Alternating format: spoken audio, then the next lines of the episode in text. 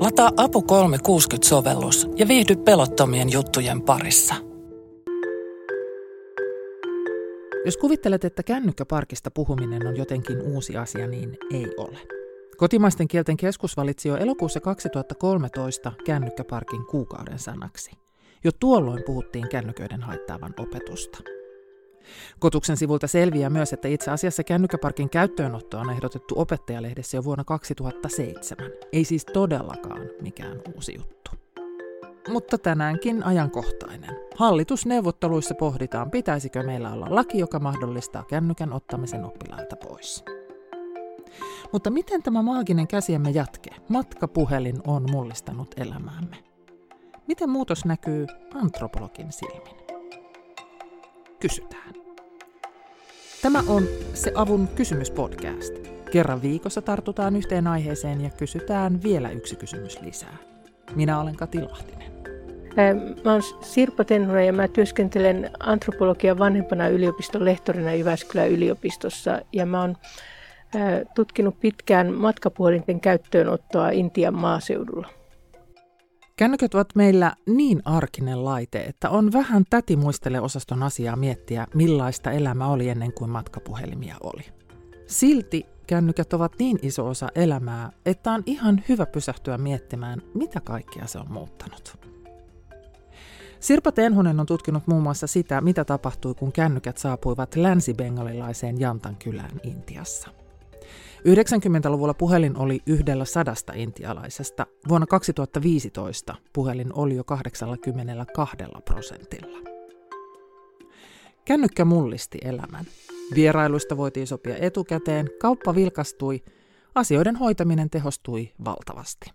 Semmoinen ensimmäinen vaikutelma siitä, kun mä palasin sinne kylään sen jälkeen, kun sinne oli tullut puhelin yhteydet, oli, että, että se oli aika ratkaisevalla tavalla muuttunut, koska ennen puhelimia tuntui, että kun asui siellä kylässä, niin oli täysin riippuvainen niistä naapureista ja kyläläisistä. Sitten kun siellä oli nämä matkapuhelinverkot tullut, niin ne ihmisten ylirajaiset verkostot vahvistuivat ja, ja tuntui, että se oli semmoinen niin kuin urbaani naapurusto sen jälkeen, että ihmisillä oli monia yhteyksiä yli, yli sen kylän rajojen seuraavaksi oikeastaan huomasi, että, että ne puhelimet oli hyvin tärkeitä ihmisille, joilla oli jonkunlaista liiketoimintaa. Että he olivat niin ensimmäisiä, jotka hankki näitä puhelimia. Esimerkiksi yksi kanafarmari pystyi viisinkertaistamaan melko nopeasti myyntinsä, kun hänellä oli puhelimet käytössä, kun hän pystyi jatkuvasti myymään, vaikka hän oli viemässäkin niitä kanoja asiakkaille – ja sitten se, miten nämä puhelimet oli hyvin tarpeellisia, tai ihmiset havaitsivat, että ne oli tarpeellisia, että jos joku, oli joku ongelma tai vaikka perheenjäsen sairastui, niin, niin niillä puhelimella pystyi hankkimaan apua.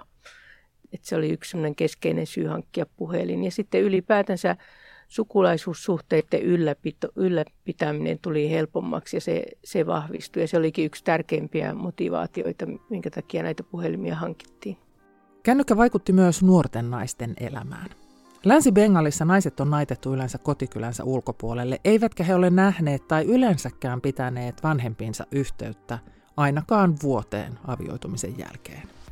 Näin morsiamen on ajateltu sopeutuvan uuteen perheeseensä. Kännykkä muutti tämän. Osallisuuden ohella kännykkä toi itsenäisyyden ja itsemääräämisoikeuden se yksi esimerkki siitä, miten tämmöiset nuoret naiset sai tukea vanhemmiltaan on, kun mä kuulin yhden tuttavan puhuvan puhelimessa tyttärensä kanssa. Ja hän sanoi tyttärelleen, että älä tottele sitä anoppia. Mä en ollut koskaan kuullut semmoista repliikkiä siellä kylässä. Ja kävi ilmi, että kyse oli siitä, että se anoppi teetätti sillä tyttärellä aivan valtavasti töitä ja se äiti oli huolissaan tyttärestä ja neuvoi, että sä voit yksinkertaisesti kieltäytyä. Että sanot vaan, että en osaa tätä tehtävää. Ja, ja näinhän sitten se tytär tekikin ja, ja hän sitten jaksoi paremmin. Mutta ennen puhelimia tämmöinen keskustelu ei olisi ollut mahdollinen, koska nämä äiti ja tytär eivät olisi voineet puhua niin kuin keskenään, vaan, vaan siinä olisi ollut aina läsnä niitä sen miehen perheen jäseniä.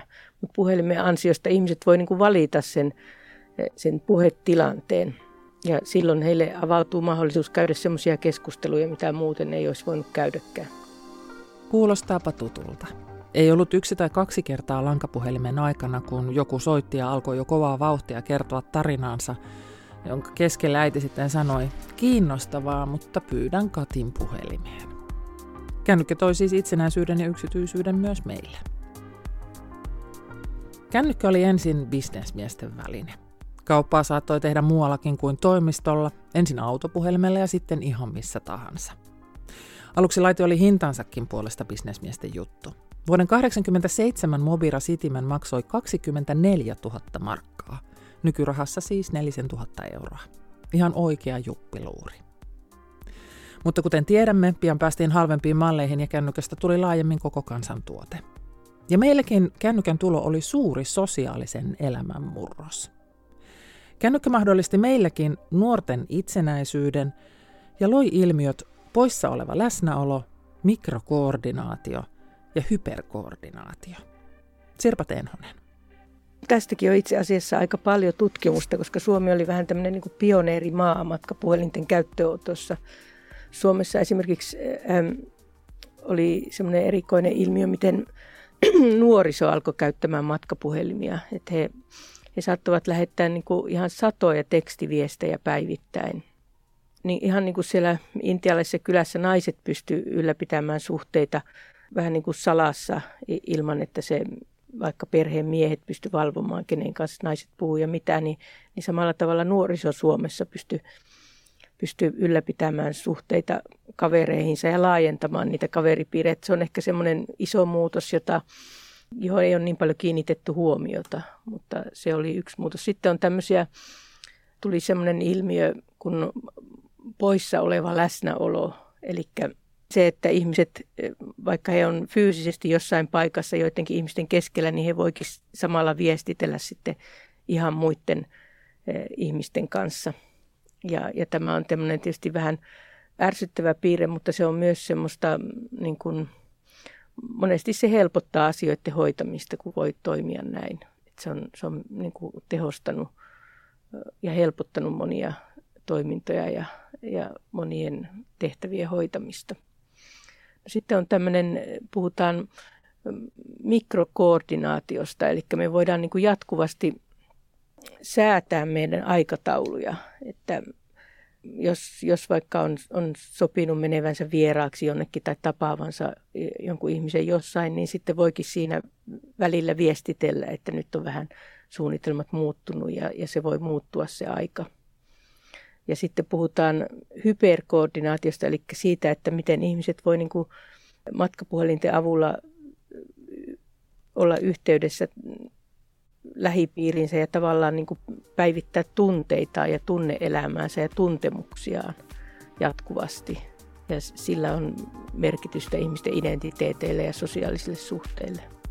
Kerron Sirpa Tenhoselle, miten sain itse oman ensimmäisen kännykkäni vuonna 1994. Olin opiskelija Jyväskylässä ja muuttamassa kerrostalon ylimpään kerrokseen talossa, jossa ei ollut ovipuhelinta.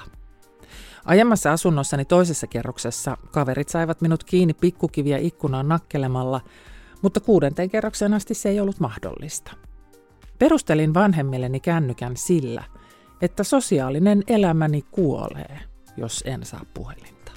Kyllähän se varmasti on aika, aika niin kuin se kes, keskeisin syy, että kyllä, kyllä on aika vaikea ylläpitää sosiaalisia suhteita ilman matkapuhelimia. Että, että hyvin niin kuin ehkä sitä ei silloin varhaisvaiheessa tiedostettu, että täm, näin se on, mutta ihan, ihan hyvän syyn olit keksinyt. Mutta silloin se oli sosiaalisuuden mahdollista ja nythän me 30 vuotta myöhemmin puhutaan siitä, että, että kännykkä meillä vähän niin kuin jopa eristää siitä sosiaalisesta elämästä, koska me uppoudutaan niin paljon siihen ruutuun. Mitä sä ajattelet siitä? Siinä on se, se piirre, mikä matkapuhelimessa oli jo varhain, että, että vaikka on tässä yhdessä paikassa, niin on kuitenkin matkapuhelimen kautta samaan aikaisesti yhteydessä muihin ihmisiin, erilaisiin sovelluksiin. Niitä oli tietysti silloin vähemmän, mutta nythän se on korostunut, että niitä sovelluksia on enemmän. Että se, se poissa oleva läsnäolo on, on korostunut näiden erilaisten alati uudistuvien somealustojen takia.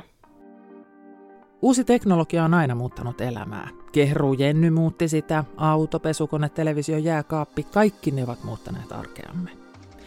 Jokaisessa teknologiassa teemme myös henkilökohtaiset valintamme, miten sitä käytämme.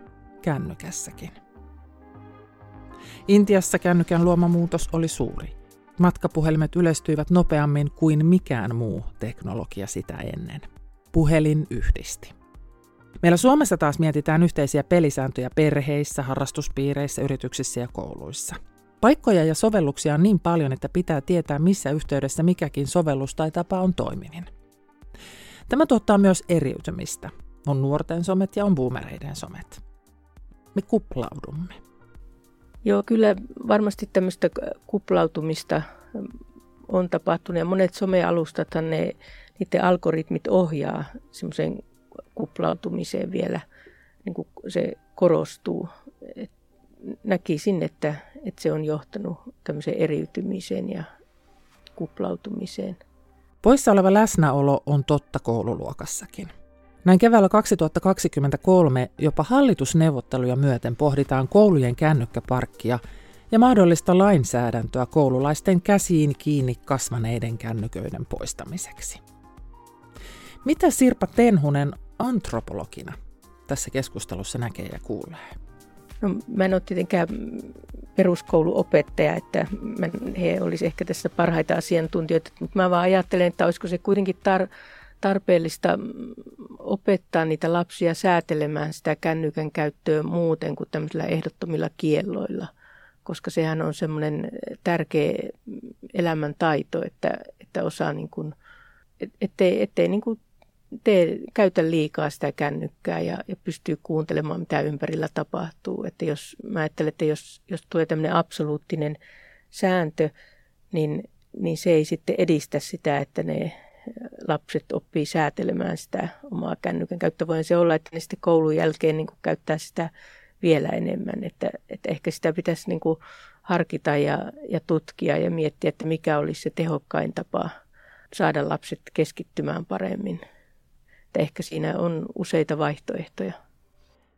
Tämä ei ole ensimmäinen kerta, kun pohdimme, miten teknologia huumaa meidät, vetää puoleensa ja vie kaninkoloon. Televisio kohtasi aikoinaan samanlaista kritiikkiä. Yleisö nähtiin passiivisena vastaanottajana, joka imee suoraan kaiken näkemänsä kritiikittä ymmärtämättäkin. Eikä tämä podcast ole ensimmäinen paikka, jossa palataan amerikkalaisen mediatutkijan Neil Postmanin vuonna 1985 esittämään ajatukseen siitä, miten kaikki uutiset, politiikka, kasvatus ja kaupankäynti saa televisiossa viihteellisen muodon, ja tämä tapa tuolloin televisiossa ja tämän päivän keskustelussa kännyköissä tuhoaa ajattelutapamme ja Postmanin kirjan otsikon mukaisesti huvitamme itsemme hengiltä.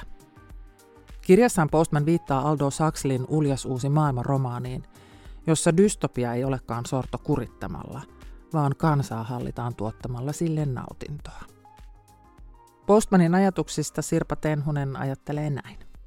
No ehkä niin kuin television tutkijat on vähän samansuuntaisia ajatuksia esittänyt. Oli se Neil Postmanin ajatus, että me viihdytämme itsemme hengiltä. Siinä on tavallaan tämmöinen riippuvuusajatus TV-viihteeseen ja kaikkien, kaikkien sisältöjen viihteellistymiseen. Mutta nyt kun niitä lukee niitä tutkimuksia, niitä keskusteluja, niin, niin ajattelee kyllä, että se huoli oli vähän liioteltua, että, että näin voi olla myös näiden hu- hu- huolen kanssa näistä, tästä somen käytöstä. Kännykkä on meille monella tapaa viihdettä, mutta digitaalinen kuilu on totta meilläkin. Ja toisille kännykkä voi olla hengenpelastaja. Mun uusin tutkimus on koskenut sitä, miten niin kuin ilmastonmuutoksen vaikutuksista kärsivät ihmiset on, on käyttää, käyttää matkapuhelimia. Ja, ja sieltä kävi ilmi, että se on, ne, on, ne matkapuhelimet on tosi tärkeitä ihmisille, jotka joutuu lähtemään vaikka jonkun hirmumyrskyn jälkeen – Mä tutkin ihmisiä, jotka joutuivat lähtemään Intian itärannikolta tämmöisen Aila-hirmumyrskyn jälkeen. Ja ihmiset tarvitsee niitä matkapuhelimia järjestääkseen itselleen työpaikan ja asunnon, ylläpitäkseen suhteita ihmisiä, jotka mahdollisesti jäi sinne kotiseudulle. Että se, että se on niin kuin todella tärkeä ja se auttaa ihmisiä selviämään tämmöisistä kriiseistä, joita joita yhä enemmän on maailmalla ilmastonmuutoksen takia, että tämä, tämä digitaalinen viestintä nivoutuu ilmastonmuutokseen monella tavalla, että se on, se on semmoinen kiinnostava asia.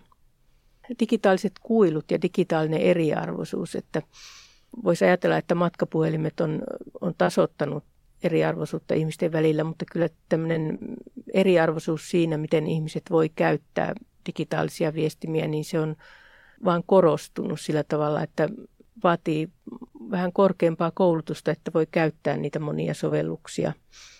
Ja sekä kehittyvissä maissa että kehittyneissä maissa niin ihmisten välillä on suurta eriarvoisuutta siinä, miten näitä digitaalisia viestimiä käytetään. Ja nyt sitten kun yksi semmoinen keskeinen megasuuntaus on se, että viedään kaikki palvelut verkkoon ja digitaalistetaan ne, että, että niistä tulee saavutettaviksi, niin se iso ongelma on nyt se, että ne ei välttämättä olekaan saavutettavia just niille, joille ne on ehkä tarkoitettu. Ja tämä on tämmöinen ongelma, jota joudutaan ratkomaan entistä enemmän. Se Avun kysymyspodcast oli tällä kertaa tässä. Kiitos kun kuuntelit. Vieraana oli yliopistonlehtori Sirpa Tenhunen Jyväskylän yliopistosta. Podin tunnarina, podin tunnarina soi Esme Krutsin Testing Heights. Podin tekemisestä ja kysymisestä vastaan minä, Kati Lahtinen. Palaute, ajatukset, moitteet ja ehdotukset asioista, joista pitäisi kysyä lisää, voi laittaa minulle. Somen eri kanavissa Kati T. Lahtinen ja sähköpostissa kati.lahtinen at aavivalehdet.fi. Tilaa avun uutiskirje osoitteesta apu.fi. Samasta osoitteesta löydät lisää kuunneltavaa. Nyt, moikkuu!